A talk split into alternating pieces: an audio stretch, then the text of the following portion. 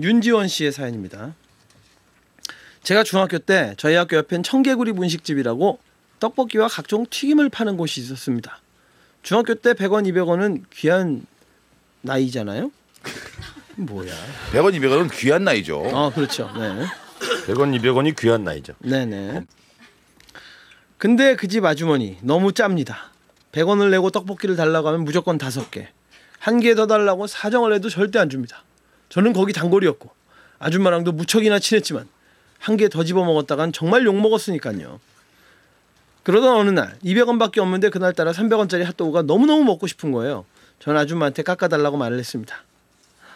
아줌마 나 맨날 이렇게 오는데 100원만 깎아주세요. 핫도그가 미친 듯이 먹고 싶으니까 오늘만 깎아주세요. 다른 애들한테 비밀로 할게요.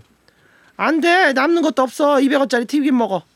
아 아줌마 진짜 자꾸 이러실 거예요. 그냥 하나 주시면 되지. 야 그냥 200원짜리 먹어. 떡볶이 먹어. 진짜 아줌마 같네요.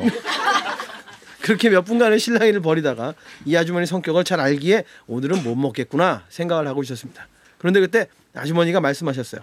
그럼 200원짜리 핫도그 먹어. 어? 200원짜리 핫도그도 있어요? 아, 여기 있잖아. 이거 200원짜리야. 튀김 종류가 얼마나 많은지 그게 있는지도 몰랐던 저는 그냥 핫도그를 먹을 수 있다는 생각에 아싸 아줌마 여기 200원이요 하고 얼른 하나를 집어들었습니다.